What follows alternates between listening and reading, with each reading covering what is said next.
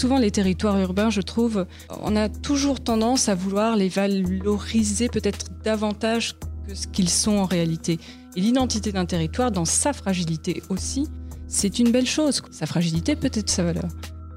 On va, à un moment donné ou un autre, on est quand même de plus en plus nombreux, renoncer à une forme d'étalement urbain. On sera obligé de renoncer à la maison individuelle à quatre façades cette idée de globalisation de l'écologie, c'est-à-dire ne plus seulement être dans une forme de, d'écologie urbaine, hein, mais dans une écologie existentielle. Bonjour Anne-Solange Muy. Bonjour. Nous sommes très heureux de vous recevoir dans notre émission aujourd'hui. Je sens que nous avons beaucoup de choses à nous dire.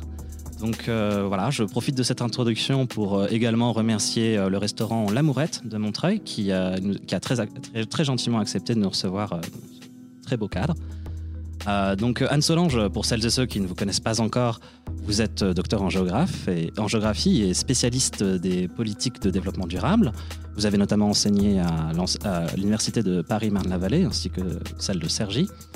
Vous êtes également à la tête d'une agence de conseil en stratégie territoriale qui travaille notamment sur toutes les problématiques liées à la concertation citoyenne. Par ailleurs, vous avez été pendant trois ans rédactrice en chef du, magazine Écologique. Et là, cette année, au printemps, vous avez lancé, avec le philosophe spécialiste des questions urbaines Thierry Paco, la maison d'édition Terre urbaine, qui donc reprend euh, un des titres d'un ouvrage et euh, qui traite notamment, mais pas que, des thèmes de l'écologie et de l'environnement. Pour commencer cette interview qui devrait passer beaucoup de thèmes, je vous propose donc de parler d'abord de la crise sanitaire que nous subissons depuis quelques mois. Et donc une crise de santé publique qui a la particularité d'avoir été euh, abordée euh, notamment sous l'angle euh, de, l'urbanisme, de la réponse voilà, concrète dans l'espace public. On a notamment beaucoup parlé d'urbanisme tactique pour parler de la façon dont on avait créé de nouvelles pistes cyclables ou réaménagé des places de parking afin de limiter la densité des foules dans l'espace urbain. Et donc, est-ce que vous pensez que ce genre d'aménagements euh, sont amenés à, perdurer? Est-ce que vous pensez qu'en fait, il y aura vraiment un avant et un après euh, Covid-19 dans l'aménagement territorial et, euh, surtout urbain?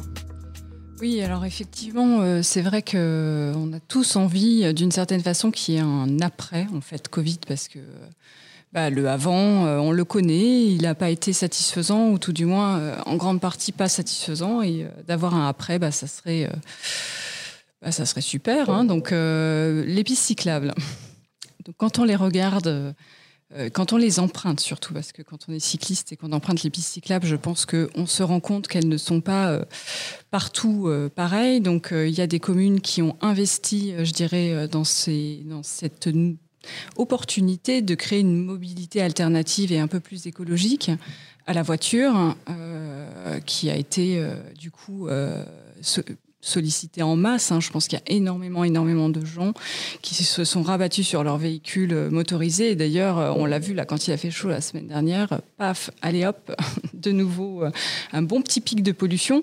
Donc le vélo, c'est une bonne alternative. Paris, par exemple, si je cite cette ville, bah, d'avoir euh, la rue de Rivoli euh, dédiée euh, à la mobilité écologique depuis la Bastille jusqu'à la Concorde, c'est historique à mon sens. C'est pour quand on est cycliste et qu'on l'emprunte, bah, c'est extraordinaire parce que tout d'un coup la ville nous appartient alors qu'elle jusqu'à présent elle appartenait, je dirais, aux, aux voitures. Donc rouler au milieu de cette rue, c'est magnifique. C'est euh, se mettre tout d'un coup dans cette architecture. Euh, voilà. À côté de ça, bah, quand on prend la banlieue parisienne, moi je suis euh, évidemment banlieusarde, donc je suis amenée à circuler un peu partout dans la région parisienne. Bah, c'est pas du tout pareil.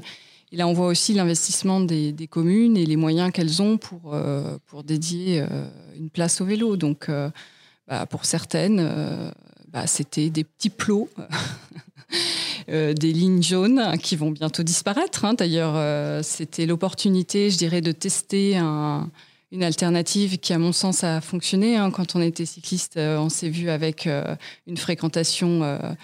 on n'a pas de chiffres, hein, mais il suffit visuellement de constater que, franchement, la fréquentation a été doublée pendant cette période post-Covid et le déconfinement. Donc, c'est, à mon sens, qu'il y a une, une, opportunité à saisir. Donc, est-ce qu'elle va être saisie Ça, l'avenir nous le dira. Euh, ok, donc vous, pensez que ces aménagements ne, passeront pas l'été euh? Non. Pour la plupart des communes, soit celles qui l'ont testé, c'est parce qu'elles avaient l'ambition de le faire et que ça devenait une opportunité pour l'expérimenter. je pense à Paris notamment. Je suis persuadée, je ne le sais pas, hein, j'affirme quelque chose que je, dont je n'ai pas du tout la certitude, mais je pense que Paris avait dans l'idée euh, de, développer davantage ce, type d'aménagement, de, le tester en tout cas, et là ça a été l'opportunité rêvée pour le faire. Euh, d'autres communes euh, n'ont pas joué le jeu. De toute façon, il y en a certaines qui ne l'ont pas, qui n'ont même pas dédié un, petit espace à ça. Et puis, euh, et puis d'autres euh, qui ont joué le jeu, euh, bon, se sont rendus compte que finalement, c'était pas forcément très emprunté ou peut-être pas très utile, et donc vont les, vont les, vont les enlever. Mais, mais, mais bon, ou pas, ça dépend. Ça dépend aussi des résultats au municipal, donc ça dépend de beaucoup de choses, je pense. Mais non, je pense que voilà. Vous, votre avis sur la question, c'est que c'est, ça va pas c'est joli, mais ça va pas durer. Non, sur les mobilités, euh, je pense qu'en fait, euh, quand, euh, quand le, Covid a commencé, moi, je, je, m'interrogeais beaucoup sur, sur l'avenir des, des, villes. En fait, notamment, je me, je me disais, bon, voilà, qu'est-ce que ça va changer? Est-ce que ça va changer des choses? Est-ce qu'on est amené à vraiment repenser nos espaces de vie? Est-ce que, notamment, moi, j'avais l'impression que ça serait plus sur, sur l'habitat. C'est-à-dire qu'aujourd'hui, on vit majoritairement dans des logements, euh, je dirais petits, étroits, euh, en tout cas pour ceux qui sont en milieu urbain et qui n'ont pas la chance d'avoir une maison avec un jardin. Et euh, ça reste quand même de toute façon l'avenir de demain, c'est-à-dire que on va, à un moment donné ou un autre, on est quand même de plus en plus nombreux, renoncer à une forme d'étalement urbain. On sera obligé de renoncer à la maison individuelle à quatre façades. Sur la question de, l'habitat, en fait, c'est vrai que moi, la question que je me posais, c'est, enfin, j'ai l'impression, et ça c'est d'un point de vue individuel, qu'on n'a pas tous vécu le même confinement. D'ailleurs, les gens le, le, disent, en témoignent.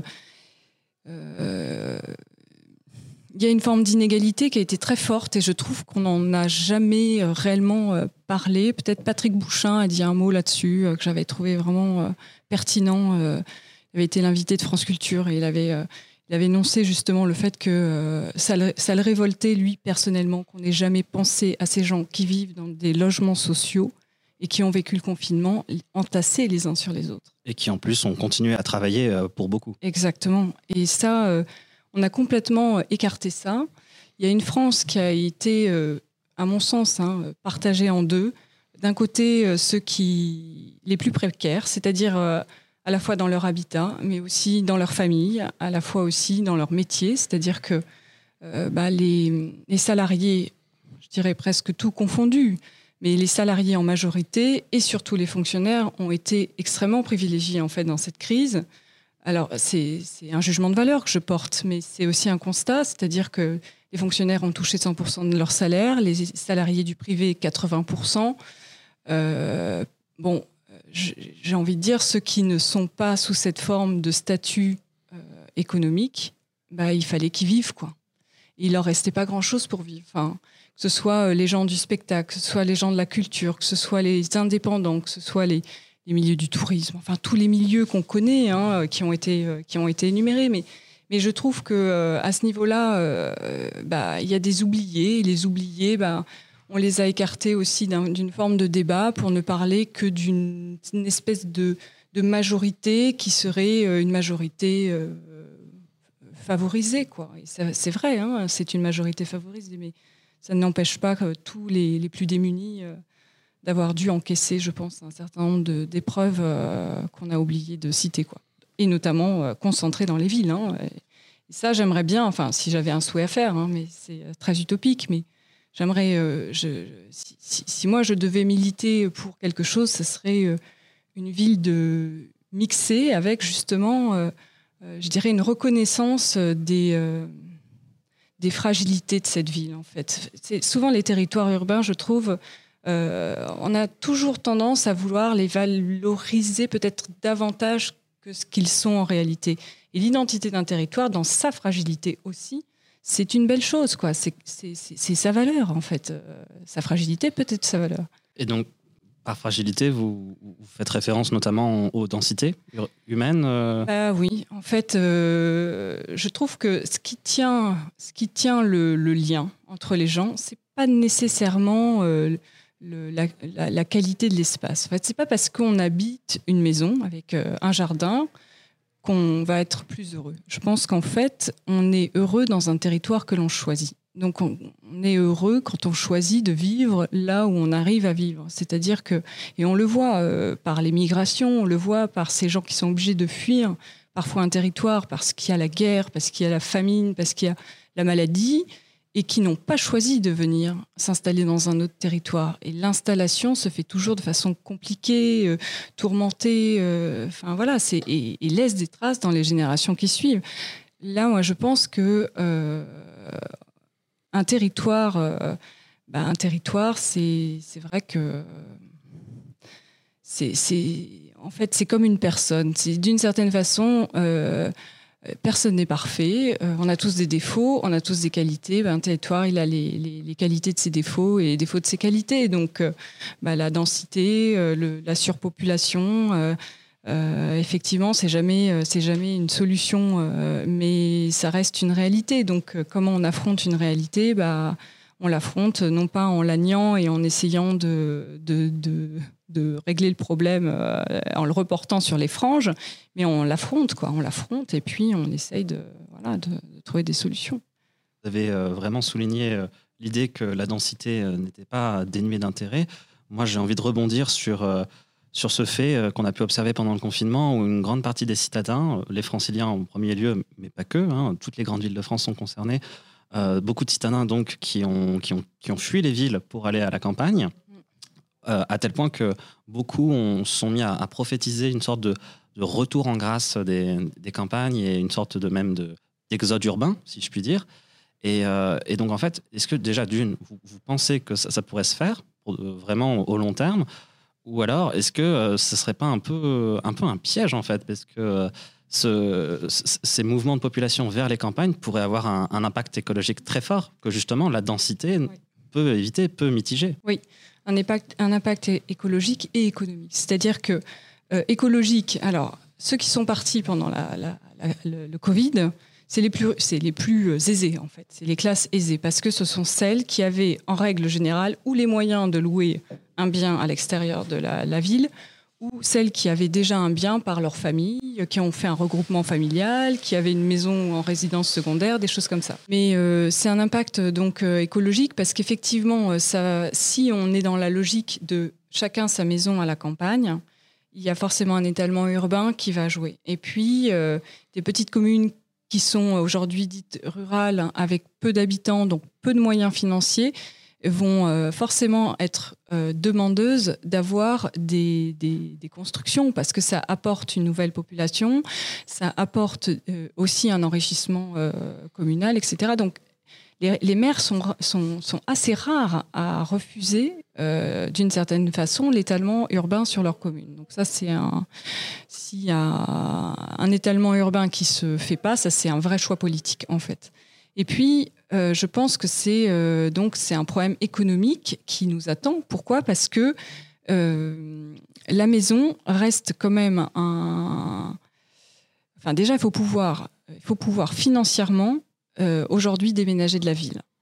Et c'est pas vrai que la ville est toujours le lieu des plus riches. Euh, la ville n'est pas toujours. Euh, alors évidemment, Paris, les loyers sont excessifs. Euh, toute la région parisienne, hein, pas que Paris, hein, mais petite couronne et Paris, une famille de, quatre enfants et deux parents, c'est impossible de trouver un logement décent. Donc, à moins d'avoir de, de, gagner des salaires mirobolants. Donc ça, c'est de toute façon une réalité, c'est que ces gens, ces familles sont obligées de s'expatrier de la ville. Donc bon, ça. Ensuite, euh, ceux qui restent, euh, bah, ce sont ceux qui ont les moyens de pouvoir partir en campagne. Donc euh, ce sont ceux qui peuvent faire du télétravail. Donc, qui n'ont pas des professions qui nécessitent, enfin voilà, ou alors qui peuvent délocaliser leur profession s'ils sont indépendants dans un territoire. Mais qui dit rural dit peut-être compliqué pour leur profession. C'est-à-dire, je ne sais pas, un artisan euh, peut-être aura plus de facilité que euh, je ne sais pas quelle, autre profession libérale on pourrait trouver là comme ça tout de suite, mais euh, toutes les professions ne sont pas délocalisables de la ville.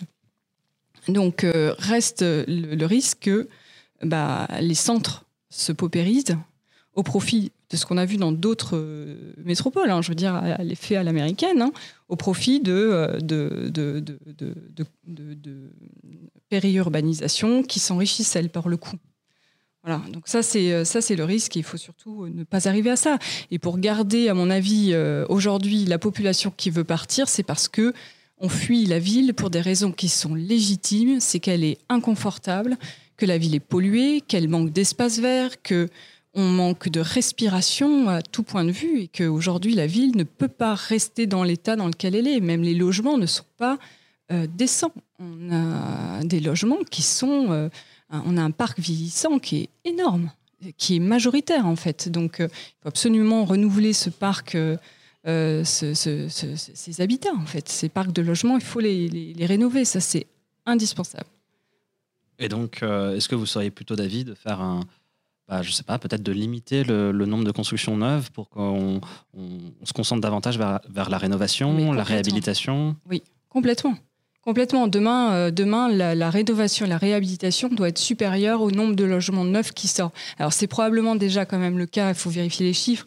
Mais, euh, mais ce qui est sûr, c'est qu'aujourd'hui, on continue à construire du neuf et, euh, et, et enfin, il y a des, il y a des, il y a des plans, il hein, ne faut pas les écarter, le plan national de l'habitat, il y a, bon, il y a quand même beaucoup de, choses qui sont faites pour la réhabilitation. Mais le problème souvent, c'est que la réhabilitation, elle coûte très cher et que euh, qu'un bailleur, par exemple, ne peut pas tout seul réhabiliter son bien. Il faut euh, des, des, supports euh, nombreux, des partenaires nombreux pour mettre au pot. et ça, c'est ça, des, des, montages de dossiers très très complexes et très longs à monter d'ailleurs. Donc c'est à faire, c'est prioritaire. Et peut-être qu'il faut trouver les moyens de le faciliter aussi, en fait, parce que je pense que les professionnels aujourd'hui sont confrontés à une série de procédures dans la réhabilitation qui est compliquée. Et ça, c'est, euh, je pense que voilà, faudra trouver des moyens de les euh, simplifier les normes et puis euh, les process, quoi. Mm. Vous avez des exemples de, réhabilitation réussie Il y en a, il y en a beaucoup, hein, quand même. Je pense surtout euh, je pense surtout donc aux grands, euh, ensembles. Je pense au, cas des NPRNRU. Euh, je pense il y, y, a beaucoup de, de, grands ensembles qui ont été réhabilités, qui sont parfois réussis. celui qui me vient, c'est celui de Mantes-la-Jolie, qui a été même d'ailleurs configuré en écoquartier.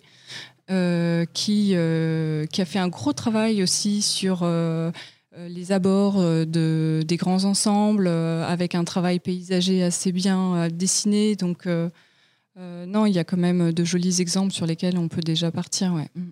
Bah, vous avez évoqué donc les, rapidement le, secteur de, la construction, de l'aménagement, etc.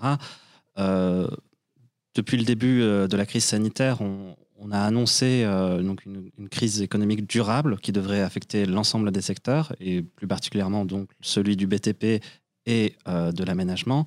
Euh, est-ce que, est que vous pouvez nous, dire comment ça se passe euh, pour vous du côté de, du conseil en aménagement Est-ce que vous avez vu des, projets être annulés, des enveloppes être réduites? Ah oui, non, mais effectivement, là, c'est. En plus, moi, je suis dans un domaine du conseil qui est particulier puisqu'il est lié à la concertation. La concertation, c'est forcément avec des gens, c'est forcément en face à face, en entretien. Ça peut être un entretien individuel, mais c'est quand même beaucoup avec des collectifs, des, personnes où on est plusieurs dizaines. Donc, bah, c'est des événements, d'une certaine façon, qui sont annulés, qui se sont vus annulés.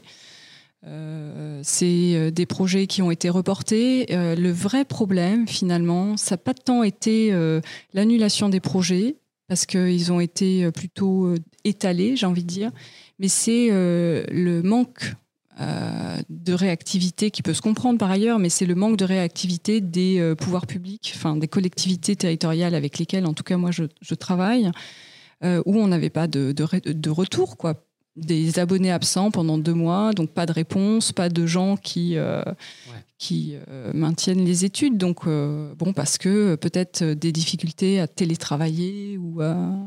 Le calendrier électoral aussi Le calendrier électoral a été un, coup de frein énorme. Euh, moi, j'ai eu très très peur qu'il soit euh, reporté à la rentrée. Euh, heureusement, ça a eu lieu le 28 juin. Mais parce que bah, beaucoup d'appels d'offres, notamment, qui, qui sont sortis au moment du confinement, on a eu des appels d'offres qui ont été annulés, d'autres qui, dont les réponses ont tardé à se faire. Et là, on commence tout juste à avoir des retours parce que ça y est, les élections sont passées. Donc, euh, euh, je pense que ça, ça va redonner un, petit coup de fouet euh, à l'ensemble. Mais non, très clairement, on a un manque de, visibilité sur ce qui va se passer plus tard. Et ça, c'est ça, c'est inquiétant pour les, les agences. Après, je je suis pas sûre qu'on soit tous dans le même dans le même cas parce qu'il y a des agences plus grosses qui qui ont une trésorerie beaucoup plus forte et puis un, euh, je dirais, des contrats qui, eux, pouvaient s'étaler sur plusieurs années. Moi, je suis sur des contrats courts et euh, avec une jeune structure qui a à peine trois ans d'existence et donc euh, une fragilité économique qui est assez forte. Maintenant, je vois aussi que ça va reprendre. Enfin, j'ai espoir, de toute façon, c'est temporaire, mais il faut tenir le temporaire. Le temporaire, quand il dure longtemps, c'est compliqué. Anne Solange, je sais que vous, vous avez beaucoup travaillé euh, en Belgique. Euh, est-ce que, est que vous voyez des, différences entre la France et la Belgique dans, la gestion de cette crise, euh, dans les effets de cette crise? C'est intéressant comme question. la Belgique a été assez similaire à, à nous dans le confinement. C'est-à-dire que euh, hormis le fait que eux ont gardé leurs espaces publics ouverts, c'est-à-dire que ça, j'ai adoré. Euh, ils ont gardé leur parc et jardin. Ils avaient euh, juste pas le droit de s'asseoir sur des bancs, ce que j'ai trouvé plutôt sympa parce que bah, on a vu en ville, hein, sans espace vert, ce que ça fait, sans un arbre pour respirer, c'est horrible. Donc, d'autant plus que les parcs ont été créés historiquement dans les grandes villes ah européennes, justement à, des fins sanitaires. Bien sûr, pour respirer, tout à fait, c'est vrai. C'est vrai, c'est important de le rappeler. Ouais. Et, euh, et donc, euh, donc la Belgique a gardé ça, ce qui nous a fondamentalement marqué, manqué, je veux dire, quand nous, euh, on est urbain. Euh, et ça, ça a été leur, leur. Après, sur les écoles, ils ont fait comme nous. Ça a été euh, sur des, alternatives, des retours sur. Enfin, à peu près comme nous, en fait. Ça a été à peu près la même chose. Et même dans les dates, c'était à peu près équivalent. Sur les contrats et la gestion des contrats, euh, bah, j'ai eu un bon suivi, moi, avec les, les Belges. déjà, travailler avec la Belgique. alors, je dis ça, moi, je travaille avec essentiellement deux partenaires différents. Euh, le bureau d'études, euh, le bureau économique de la province de, Wallonie et puis un, bureau euh, urbaniste qui s'appelle XCMU. je trouve que les, Belges, en tout cas la façon dont je travaille avec eux, que ce soit les élus, les collectivités, ont, une forme de bienveillance, de gentillesse. Sincèrement, en, en tout cas en Wallonie, je ne connais pas la Belgique flamande. Même dans le domaine des affaires, donc. Ah ouais, vraiment. C'est euh, et ils ont une ouverture d'esprit que je, je, je, n'ai encore pas rencontrée en France. Ça ne veut pas dire qu'elle n'existe pas, mais euh, je, quand on propose un projet un peu innovant qui sort un peu des, des, des, des, classiques, euh, mhm. souvent quand même en France, quand je l'ai proposé, on m'a dit oui, c'est une bonne idée, mais on n'y a pas été. Voilà, et les gens n'y vont pas par crainte, et notamment crainte électorale. C'est souvent en, fait une peur que ça ne plaise pas à la population. Et euh, en Belgique, euh, bah, en fait, ils ont une demande de, savoir-faire, d'innover, de tenter des choses. Et ça, c'est assez agréable parce que bah, on peut y aller. Euh, on tente, on essaye, et puis ça marche, bah, tant mieux, et on, et commence. Et si ça marche pas, bah, tant pis, on recommencera pas. Par contre. Vous avez notamment parlé de, l'importance de l'implication de, la population locale. Donc, euh, bah, je, si ça ne vous dérange pas, j'aimerais bien aborder avec vous la, question des consultations citoyennes. Est-ce que déjà, euh, pour celles et ceux qui ne connaîtraient pas, vous, pourriez représenter ce qu'est qu'une consultation citoyenne en, en matière d'aménagement urbain? Oui. Oui, alors en fait, la participation euh, du public, elle est euh, à la fois ancienne et à la fois récente. C'est-à-dire que euh, historiquement, la démocratie, d'une certaine façon, par sa définition, c'est une implication du citoyen dans les affaires de la cité. Donc ça remonte à l'Antiquité. Mais avant qu'on en fasse un, un, je dirais une procédure dans le projet urbain, ou en tout cas une aide à la décision réellement. Il a fallu attendre quand même des années assez récentes. Hein. Et euh, donc il y a deux types de, consultations euh, qui existent. il y a la, la, consultation ou la concertation dite réglementaire, c'est-à-dire que quand il y a des projets d'aménagement qui sont lourds dans la transformation du territoire, donc il y a deux types de, de consultations, euh, grosso modo, ou de concertation euh, qui existent. Donc il y a une partie euh, qui est une concertation donc réglementaire, c'est-à-dire depuis la loi de 1976, on a pour l'obligation de mesure, enfin, je dirais de de faire appel à des enquêtes publiques euh, et donc une forme de consultation hein, qui reste assez, euh, assez minime, mais qui permet en fait aux citoyens de venir donner son avis sur euh, un projet d'aménagement lourd. voilà, donc tous les types de projets sont détaillés au code de l'environnement. Et puis ensuite, on a eu progressivement, donc notamment depuis la loi d'Arus, donc en 1998 au niveau de l'Union européenne et qui a été transmise en droit français, je crois que c'était en 2000, je peux dire de bêtises, mais donc depuis les années 2000, on a une obligation de transparence euh, au niveau de l'environnement et vis-à-vis -vis des citoyens. Et cette transparence fait qu'on doit dire la vérité sur enfin la vérité, en tout cas ce qui est entrepris en termes de démarche environnementale au sein des collectivités territoriales à toutes les échelles qu'elles soient. Et ça, ça a donné naissance, je pense, euh, à une implication citoyenne qui allait de pair aussi avec euh, bah, euh, une montée de toute façon de, la participation, je dirais, qui date déjà des années 70. Hein, euh, des collectifs citoyens qui se montaient, notamment, euh, je pense, au, quartier des, enfants rouges, à, au, le, marché, le marché des enfants rouges à, Paris euh, dans les années 76, où le maire, à l'époque de droite, avait pour projet de faire un parking à la place du marché que qu'on connaît bien aujourd'hui. Hein.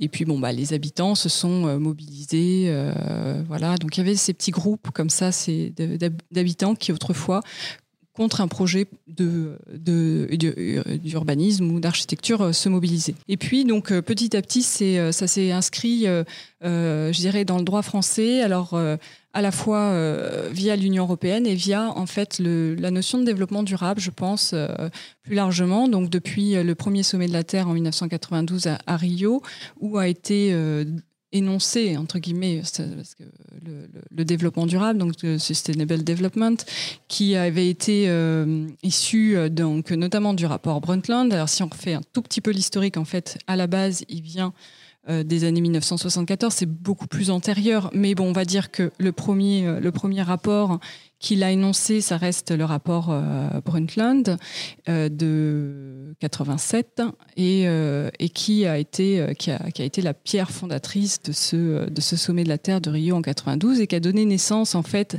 à, à différents documents dont Action 21 qui lui a été traduit ensuite sur les territoires locaux euh, des pays, euh, des pays impliqués, euh, qui s'est en tout cas traduit en France par les agendas 21 locaux. Et dans, ces, dans, cette, dans, dans, Action 21 et dans la charte, dans la déclaration en tout cas de, de l'environnement qui a été énoncée à Rio en 92, étaient euh, stipulés euh, différents principes, dont euh, le principe de la participation citoyenne, en disant que, eh il fallait encourager cette participation à, différentes échelles et pour en vue de différents objectifs, mais notamment parce que le citoyen devait s'impliquer, je pense surtout dans les affaires de la cité.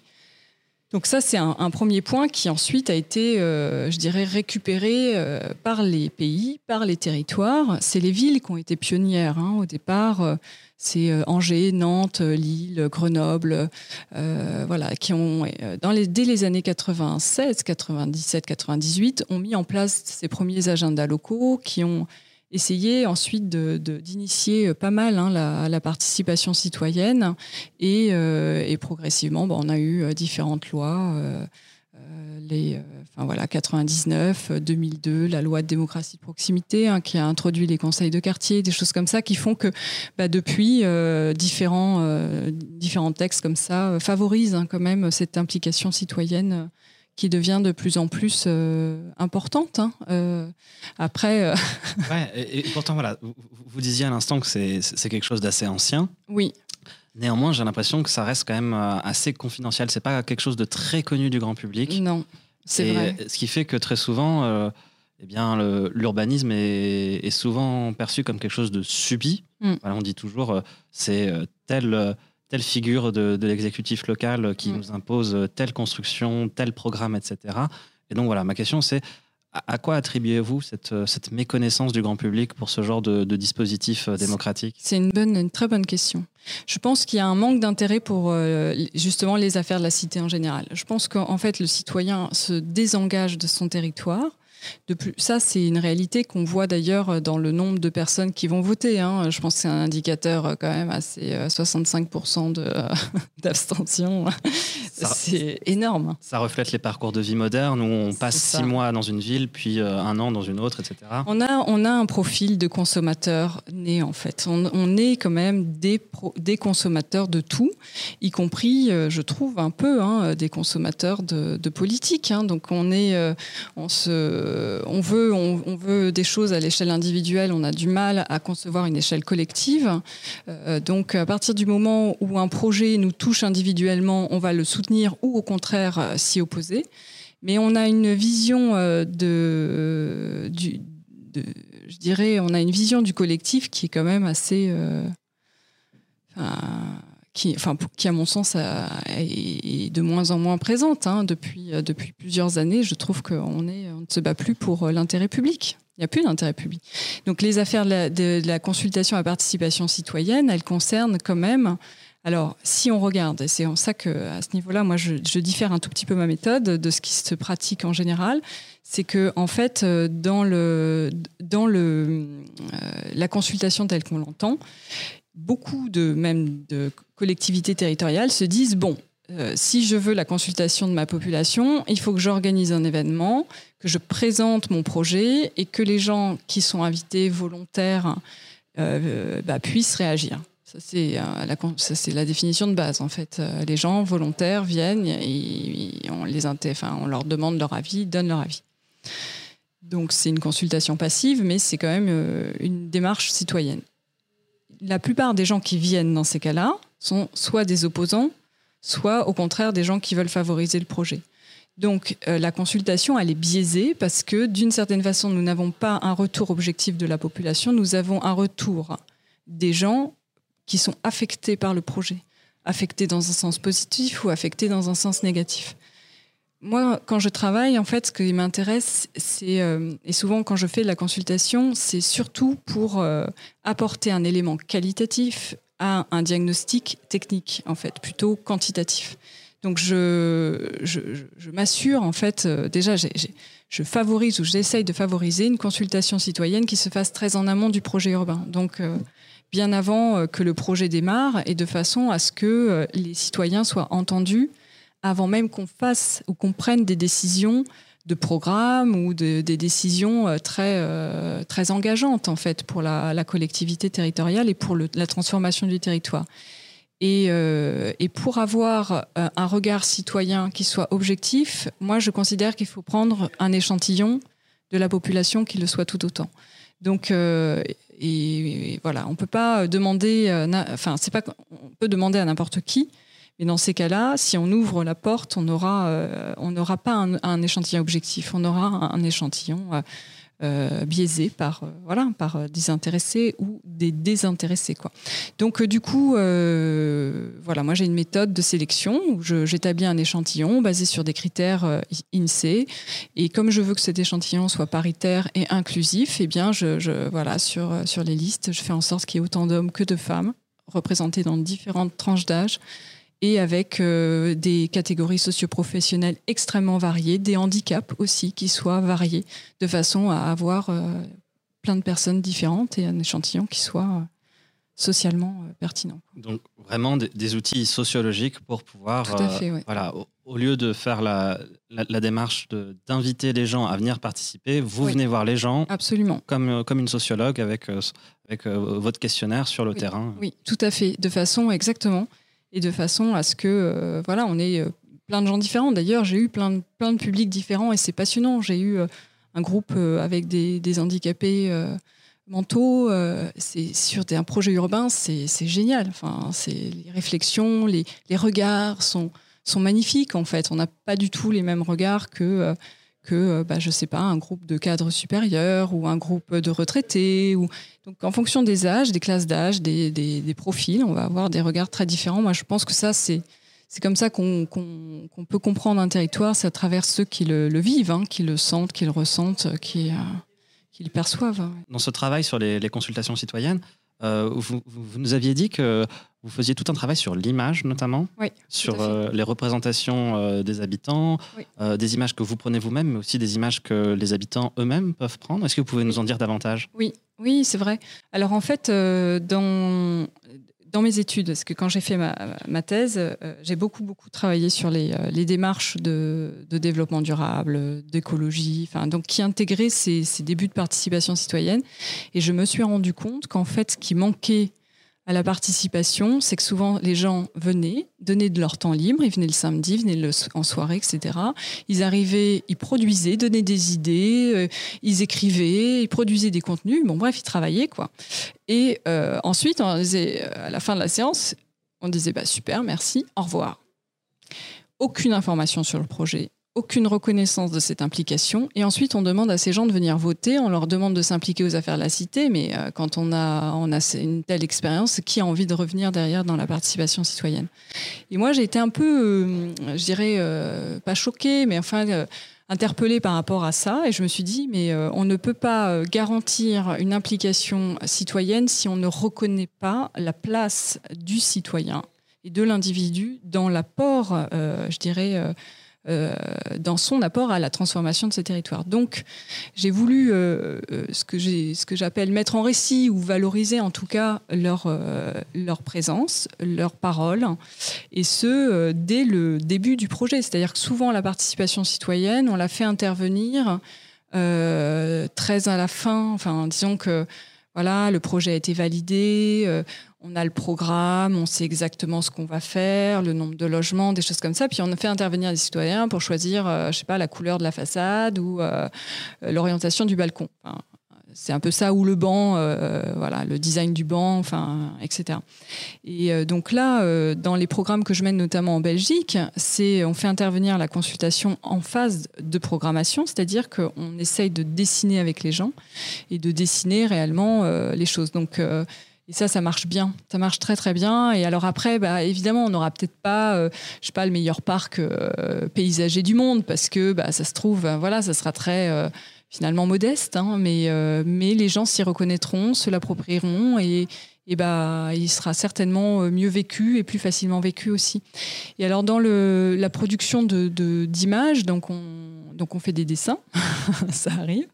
Euh, effectivement, les photos, alors moi je, je, le valorise à travers l'image, notamment pour le, mettre en ligne, euh, où je, propose une collectivité territoriale de, créer des pages, de créer euh, sur les réseaux, de montrer aussi en fait cette implication citoyenne.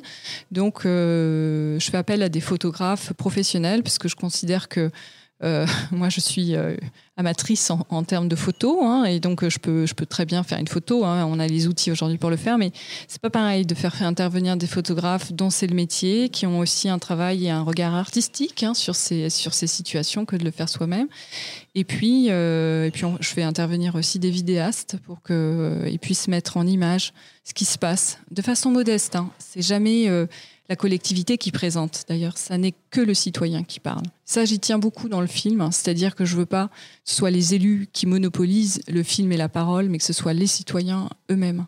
Ah d'accord. Et vous avez jamais d'opposition, euh, jamais un conseiller municipal qui se vexe euh Non, parce que euh, après c'est une méthodologie, donc c'est c'est je le je le je le dis comme ça dès le départ. Mais non, c'est important et donc ensuite bah, les citoyens bah, ils, se voient en film, ils voient aussi leur intervention, ils voient que la collectivité s'est nourrie de cette information là pour elle-même ensuite présenter son travail, pour elle-même je dirais nourrir un diagnostic plus technique.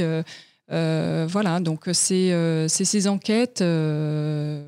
les citoyens font rarement des photos. C'est pas quelque chose que j'ai. On, on l'a fait à travers des concours, hein, mais c'est pas toujours finalement. on l'a testé à travers des concours. Ça n'a pas été. j'ai pas trouvé que l'expérience était extraordinaire.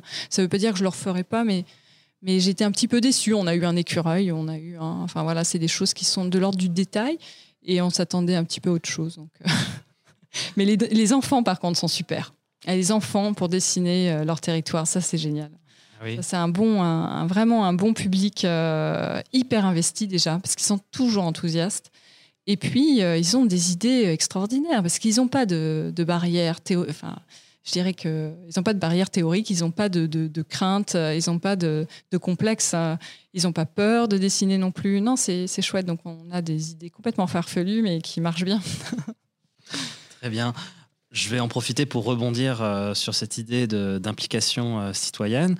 Euh, dimanche dernier, à l'occasion du second tour des élections municipales, nous avons pu voir ce que beaucoup ont qualifié de, de vague verte déferler sur l'ensemble des grandes villes françaises.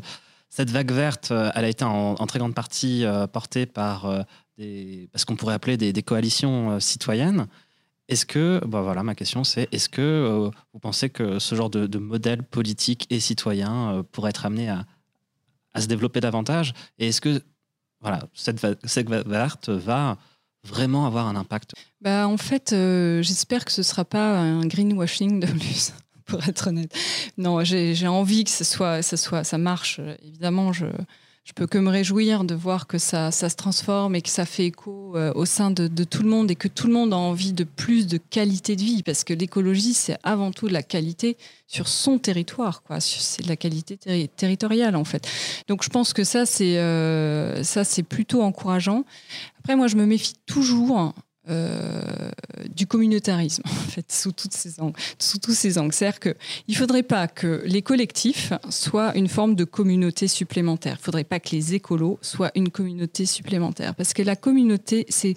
En fait, euh, l'écologie, telle que je le perçois dans, son sens de la durabilité, c'est-à-dire d'essayer d'arriver à faire en sorte qu'un territoire reste qualitatif, je pense que la seule chose qui vaut, c'est la mixité c'est la mixité, c'est la mixité sociale, c'est la mixité sous toutes ses formes, mais c'est pas la communauté. Donc c'est pas le groupuscule, euh, par exemple, c'est pas un, voilà un petit groupe euh, qui va euh, qui va créer une communauté et qui va attirer d'autres de cette même communauté qui va faire que, que, la ville ira mieux ou que le territoire sera mieux demain. C'est vraiment la diversité. Moi, je crois beaucoup au multiculturalisme en fait et à la diversité sociale. Donc est-ce que vous pensez que euh, cette, euh, voilà, cette profusion de, nouveaux maires de grandes villes euh, écologistes risque de, porter un, gros coup d'arrêt à la, construction neuve? Ben, Je pense pas, parce que je pense que quand même, il y a des programmes qui, qui s'orientent de plus en plus vers les écoquartiers. Je pense que peut-être que demain, par contre, il y aura une exigence supplémentaire sur ce qui va sortir. C'est-à-dire dans le neuf, parce que tout, tout n'est pas condamnable dans le neuf. Je veux dire si on construit en biosourcé, euh, si on construit euh, avec des matériaux locaux, si on arrive à avoir des circuits courts, même on parlait de réemploi tout à l'heure, bah, voilà, si on peut avoir l'intégration de réemploi dans la construction neuve, moi je trouve que c'est quand même des pistes intéressantes hein, et qu'il ne faut pas en tout cas mettre de côté. Mais c'est vrai que il y a une priorité à donner quand même à la rénovation aujourd'hui, vraiment. C'est parce que dans, dans, dans 10 ans, quand on aura pris 3 euh, ou 4 degrés euh, l'été, qu'on va subir ce qu'on a subi l'été dernier à Paris avec 42 degrés, dans des logements qui sont absolument pas isolés, mais on va pas tenir. Hein. Clim, c'est la clim, c'est quand même pas, euh, c'est pas la solution écologique de demain. Quoi. Donc, il va falloir trouver d'autres solutions. Et la, la première solution, c'est la, la, la rénovation quand même, je pense la réhabilitation, la rénovation. Euh, je ne sais pas comment on peut les, appeler différemment. Donc, euh, Anne Solange, euh, comme je disais en introduction, vous avez récemment lancé une nouvelle maison d'édition qui s'appelle Terre urbaine avec Thierry Paco. L'un des tout premiers ouvrages est sorti en librairie ces derniers mois. Donc Demeure terrestre de Thierry Paco.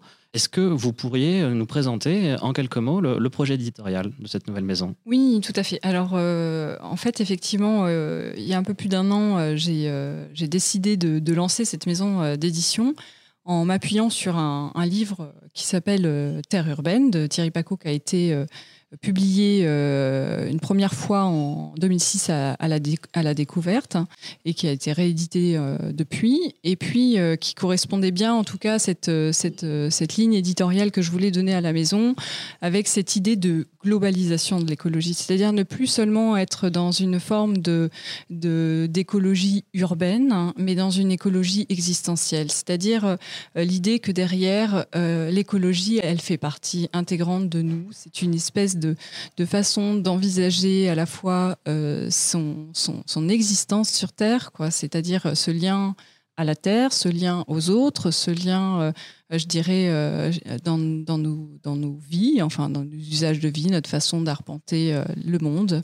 Et en fait, Terre urbaine, c'est donc une maison d'édition toute neuve qu'on a lancée officiellement le 4 mars. Le premier livre est un livre qui s'appelle H2O, les eaux de l'oubli, qui a été écrit par Ivan Illich, qui est un, penseur assez connu, euh, alternatif, je dirais, et, euh, et, qui a été lancé, enfin qui est paru en librairie le 10 mars. Et puis on a lancé ce, deuxième livre, donc euh, Demeure terrestre, qui, qui, est écrit par Thierry Paco, qui a été réécrit puisque c'est une, il a été édité plusieurs fois auparavant. Il, en a refait une, une écriture totalement neuve sur bah, qu'est-ce qu'habiter le monde et la Terre et qu'est-ce que ça signifie et donc, euh, il, euh, il, aborde la chose avec euh, cette idée aussi qui est assez présente dans la maison d'édition, c'est que bah, habiter, c'est être présent au monde et à autrui.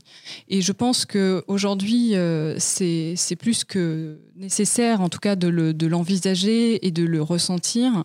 On habite notre territoire, on habite un territoire, il faut le choisir, ce territoire. Moi, je pense que c'est important de se de s'implanter, de, s'inscrire dans une terre. Même si malheureusement on ne le choisit pas toujours. Exactement. C'est les aléas de la naissance, euh, de la vie professionnelle, de, des, possibilités financières. Tout à fait. Et, et malheureusement, je crois qu'on ne le choisit pas assez. Et parfois même, on croit qu'on ne le choisit pas alors qu'on l'a choisi. Alors ça, c'est un petit peu complexe à penser, mais souvent on se dit ah non mais je supporte plus d'être ici, j'en ai marre de vivre ici, etc. Mais au final, on se rend compte qu'on est très bien là où on est. Et bon, il y a aussi un peu de prise de recul à avoir sur les choses, mais ça c'est ça c'est de la philosophie personnelle.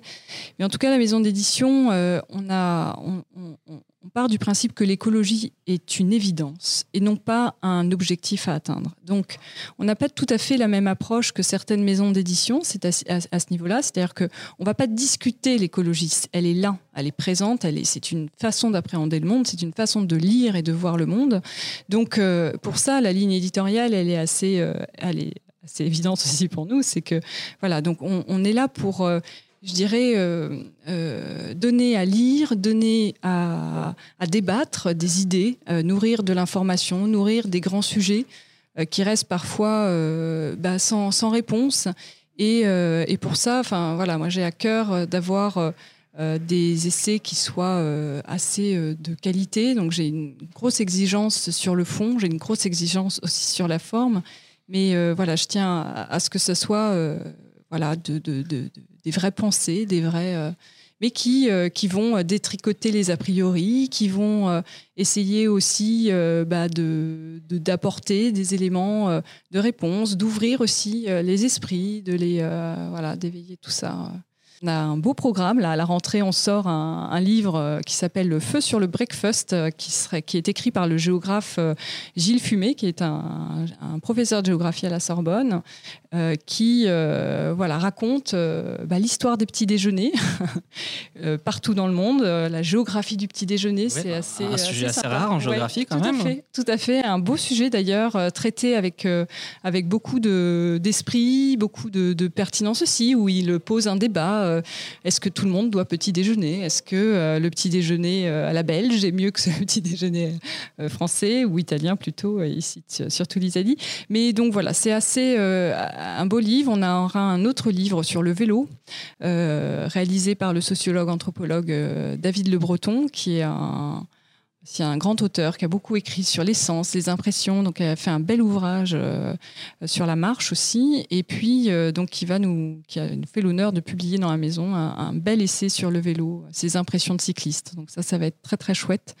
Et on aura un, autre livre encore cette année euh, de Thierry Paco qui nous présente des, des portraits d'écologistes américains euh, donc euh, sur l'histoire euh, de finalement de ces de ces écologistes qui ont marqué l'histoire américaine, les grands paysages, méconnus la plupart du temps des Américains, mais qui un beau livre qui s'appellera donc l'Amérique verte, qui sort en plein milieu des élections donc américaines. Ça, c'est pour la maison d'édition. Anne Solange, nous approchons de, la fin de cette, euh, de cette interview. Euh, donc, est-ce que vous auriez euh, trois coups de cœur et un coup de gueule à nous partager? Donc, un premier coup de cœur sur une œuvre artistique qui vous a marqué récemment. Ça peut être n'importe quoi, un livre, un film, une chanson. Alors, une chanson, c'est vrai que en ce moment, j'écoute beaucoup Vincent Dumestre, que j'aime beaucoup. Euh, et donc, euh, bon, ça, c'est ça, c'est le petit coup de cœur du moment. Après, j'ai, euh, j'en ai beaucoup en ce moment. donc, j'ai Demeure terrestre qui a été un gros coup de cœur. C'est pour ça d'ailleurs que je j'ai vraiment voulu le rééditer. bon, j'ai, j'ai pas mal de coups de cœur. Il y, en a plusieurs surtout que je lis énormément, donc en fait, euh, c'est un peu compliqué de tous vous les citer. J'aime bien le, nouveau roman de Cédric Graal, qui est paru aux éditions Stock aussi, euh, qui, est, très chouette, euh, sur les frères russes. Est-ce que vous avez un, coup de cœur professionnel pour une consoeur, un confrère, un, un cabinet d'architectes bah, alors, euh, donc, euh, c'est pareil, là j'en ai plusieurs parce que j'aime beaucoup. Alors, si on est dans l'architecture, euh, je dirais que j'ai un, gros coup de cœur pour Philippe Madec parce que, parce que j'aime j'aime ses œuvres, évidemment. j'aime son discours, j'aime son combat, en fait. je trouve que c'est un homme qui, qui est d'une génération qui a vu monter ce courant euh, de l'écologie, euh, qui s'est battu depuis toujours pour le, donner à voir, qui, qui a cette espèce d'intégrité, de cohérence qui va entre le discours et ce qu'il met en pratique. Et ça, je trouve ça assez joli. Et puis, dans l'urbanisme, je dirais que j'ai un coup de cœur bah, pour un de mes partenaires avec lequel je travaille énormément, hein, qui, qui est Alphaville, une agence de programmation avec Laurent Pinon. Euh, qui, euh, avec qui je travaille beaucoup euh, et, qui a le mérite aussi de, porter, alors plus dans l'ombre, mais de porter ces, projets en intégrité. Je crois que c'est l'intégrité qui me plaît le plus aujourd'hui, qui est finalement la plus dure à assumer aussi professionnellement. C'est parce que c'est pas simple de ne, de ne, jamais se trahir soi-même et de rester intègre jusqu'au bout avec ses idées et ses propres combats. Donc ça, je crois que ça a le mérite d'exister, faut le dire. Quoi. Est-ce que vous aurez. oui, le troisième coup de cœur. troisième coup de cœur, cette fois-ci pour, euh, pour un lieu Un euh, bâtiment, une rue, une ville, un quartier ça, c'est très dur parce que, euh, en fait, en tant que géographe, j'adore tous les territoires. Je ne crois pas qu'il y ait un, un, territoire qui me. Parce que j'ai toujours cette curiosité, j'adore aller voilà, voir. Mais oui, parce, que, pour vous, découvrir un territoire, c'est une stimulation intellectuelle. Ça, exactement, c'est exactement ça. Et j'adore euh, voilà, arpenter le monde, euh, les villes, euh, les... n'importe quel territoire, pour moi, a une, a une curiosité à découvrir.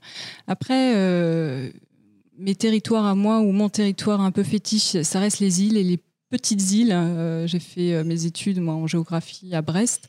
J'étais spécialisée euh, sur les, espaces insulaires, les petites îles, et donc euh, notamment euh, j'avais fait pour mon mémoire de maîtrise mon, mémoire sur l'île aux moutons, qui est une toute petite île qui fait à peine 2 hectares, qui se trouve pas très loin de l'archipel des Glénans. Et voilà, donc j'ai été sur cette île pendant quelques semaines perdu et c'était euh, extraordinaire. Voilà, ça c'est mon coup de cœur.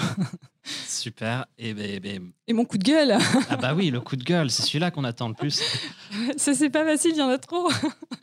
non, je pense que plus qu'un coup de gueule, ça serait une envie. Euh, en fait, je suis, euh, moi, je suis un petit peu triste de, de voir que bah, y a déjà, il y a un intérêt collectif qui s'est perdu. Pour moi, il y, a, quand même un sens du commun qui a disparu. Et ça, c'est ça, c'est une, tristesse, en fait. Plus qu'un coup de gueule, c'est une envie de. J'aimerais retrouver euh, des, des, grands, des grands idéaux euh, humanistes qui. Euh, voilà, la Edgar Morin qui nous porte et qui, qui révolutionne notre monde ensemble demain. Ça, c'est assez utopiste, mais moi, c'est ce que j'aimerais, c'est ce que j'aimerais voir. Et ça me fait toujours bondir quand je vois ces, ces, raccourcis de pensée, ces, façons d'appréhender le monde qui sont individualistes et, consuméristes. Donc mes gros coups de gueule, ils sont sur le fait que bah, la, société, va mal, mais parce que individuellement, euh, on, a, on a donné une place à l'individu qui est malsaine. Bon, ça c'est un point de vue. Et un autre coup de gueule, euh, je dirais, dans le domaine de l'urbanisme, euh, ce serait de d'avoir une pensée transversale. les anglo-saxons ont justement cette pensée beaucoup plus ouverte, c'est-à-dire que on, voit notre territoire par euh, notre spécialité, notre métier. Et ça, c'est ça, c'est un défaut. Il faudrait arriver à avoir un territoire par sa transversalité, par sa globalité, par son ensemble. Et on a beaucoup, beaucoup, beaucoup de mal en France à avoir cette vision parce qu'on est très sectoriel et très, euh, très euh, marqué dans un domaine. Quoi. Donc euh, voilà, ça, il faut ouvrir nos métiers, il faut ouvrir les horizons, il faut avoir une pensée, une pensée large. Et pour, pour avoir une pensée large, il bah, faut, se cultiver en amont. Il bah, faut lire, ça commence par là, terre urbaine. non, je, rigole, mais, c'est, mais à peine. c'est ce que nous disait il y a quelques semaines Gérard Salem, qui, donc le géographe spécialiste de la santé, qui, bah, qui, nous racontait que il avait été surpris de voir qu'aux États-Unis, euh, dans les cours d'urbanisme, euh, enfin les cours de géographie de la santé, ben, il y avait des étudiants en médecine, alors qu'en mmh. France, ce serait plutôt bah, des étudiants ça, c'est génial. en géographie. C'est super. Ouais, ça, ça serait bien. Ça, ça serait bien. Franchement, euh, ouais. on a du boulot. Hein oui, on a du boulot. Anne Solange, nous voilà parvenus à la fin de, cette interview. Merci beaucoup d'avoir ah, pris le. C'était très chouette comme échange. Merci. Et bah, j'espère qu'on sera amené à, se revoir bientôt. Oui, avec plaisir. Merci en tout cas. Merci.